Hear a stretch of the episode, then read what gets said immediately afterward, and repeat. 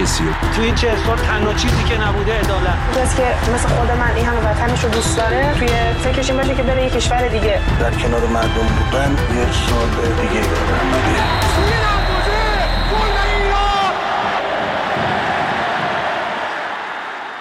سلام به برنامه رادیویی تماشاگران خوش اومدید. کاری از گروه ورزش رادیو فردا. من سعید پیر محمویی هستم و به همراه همکارم محسا باغری در دقایق بیش رو با شما خواهیم بود. بشنویم سرخط مهمترین خبرها در تماشاگران امروز سهشنبه 25 مهر ماه. کمیته فنی فدراسیون والیبال به دنبال جانشین بهروز عطایی. برنامه های شش مربی بزرگ خارجی برای نجات تیم ملی. اتفاق تلخ بروکسل و بازی ناتمام بلژیک و سوئد. بحت و سکوت بازیکنان و تماشاگران ورزشگاه کینگ بودوئن از حمله مسلحانه. و روز پرهاشیه فدراسیون کشتی ایران. از رأی دادگاه و انتخاباتی که باطل شد تا استعفا برای عکس یادگاری.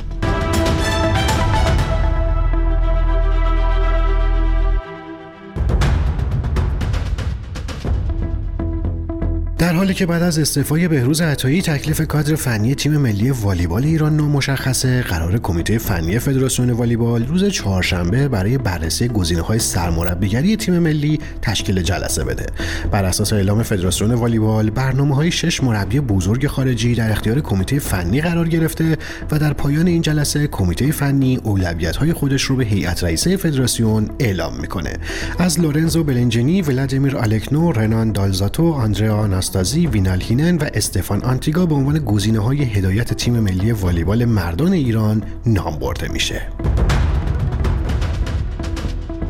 از والیبال سری بزنیم به فوتبال.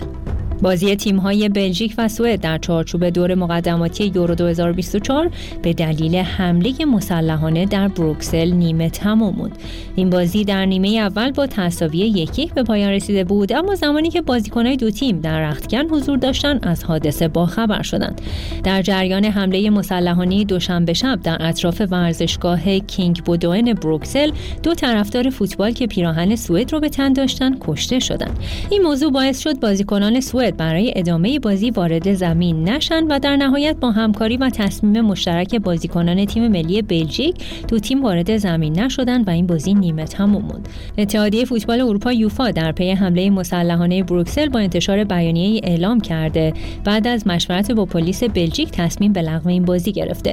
بر اساس گزارش ها بعد از کنسل شدن این بازی پلیس از تماشاگران حاضر در ورزشگاه خواست تا زمان برقراری امنیت ورزشگاه رو ترک نکنند. that. از فوتبال بریم به کشتی. انتخابات فدراسیون کشتی ایران با رأی دادگاه باطل شد. انتخابات فدراسیون کشتی که جنجال های زیادی هم داشت در تاریخ 22 تیر ماه برگزار شد و علیرضا دبیر برای دومین دوره متوالی به عنوان رئیس این فدراسیون انتخاب شد. بعد از این انتخابات جنجالی عبدالله عزیزی عباس جدیدی حمید بنی تمیم حمید سیفی و بهمن سفری از فدراسیون کشتی و وزارت ورزش ایران شکایت کردند.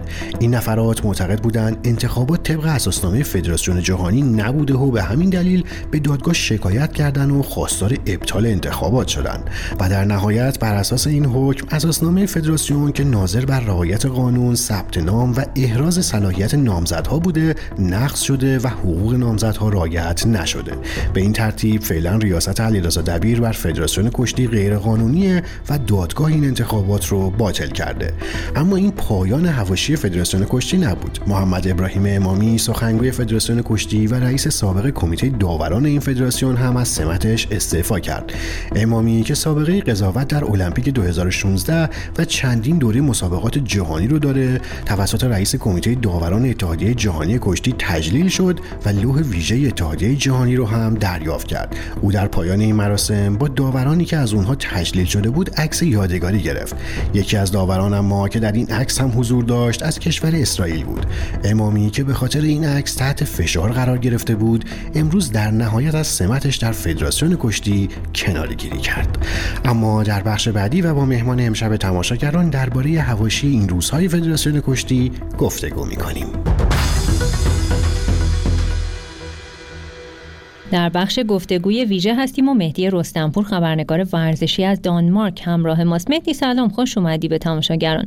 انتخابات جنجالی فدراسیون کشتی با حکم دادگاه باطل شد. مهدی ماجرا چیه و چرا چنین حکمی صادر شده؟ درود محسا همچنین شنوندگان محترم رادیو فردا. اون دسته از مخاطبین که ورزشی تر هستن می‌دونن انتخابات فدراسیون ها کاملا غیر دموکراتیک برگزار میشه به صورت محفلی باندی و اون دسته از نامزدها که اقبال بیشتری در بدنه حکومت دارن می‌تونن به ریاست فدراسیون ها هم برسن.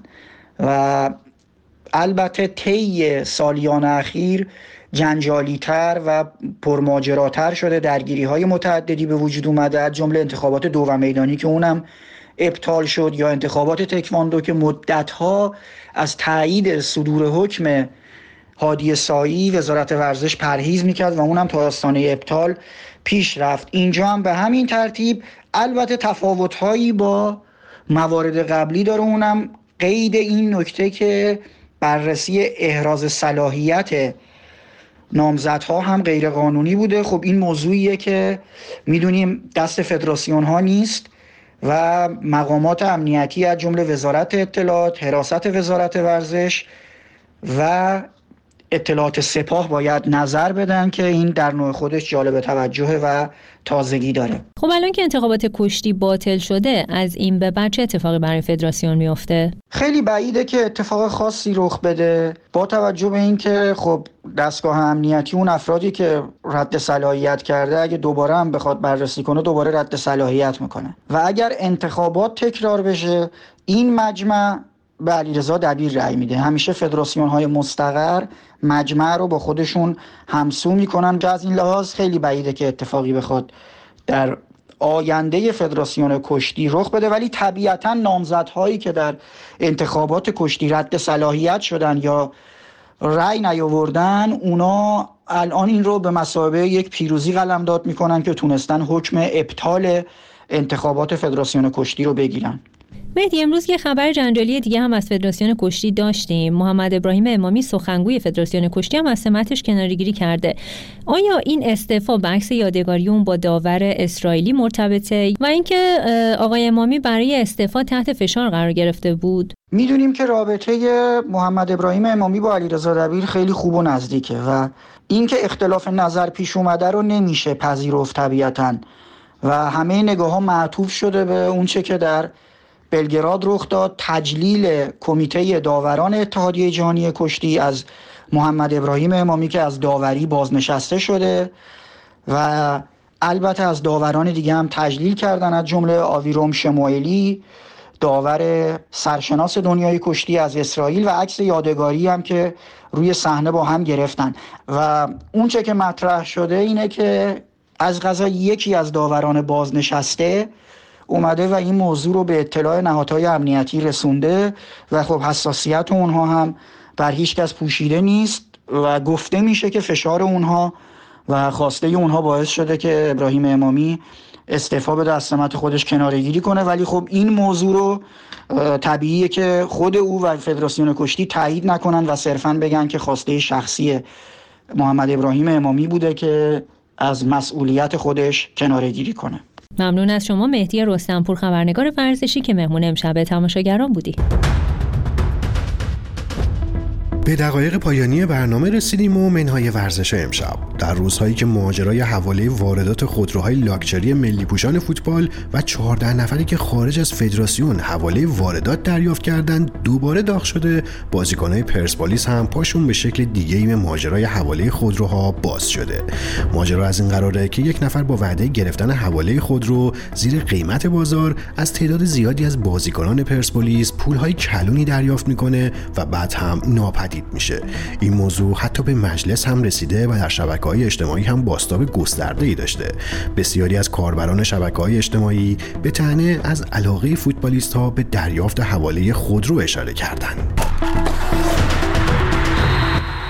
اما برنامه ورزشی تماشاگران در همین جا به پایان می‌رسه و تا روزی دیگه که از طریق رادیو فردا دوباره با شما باشیم.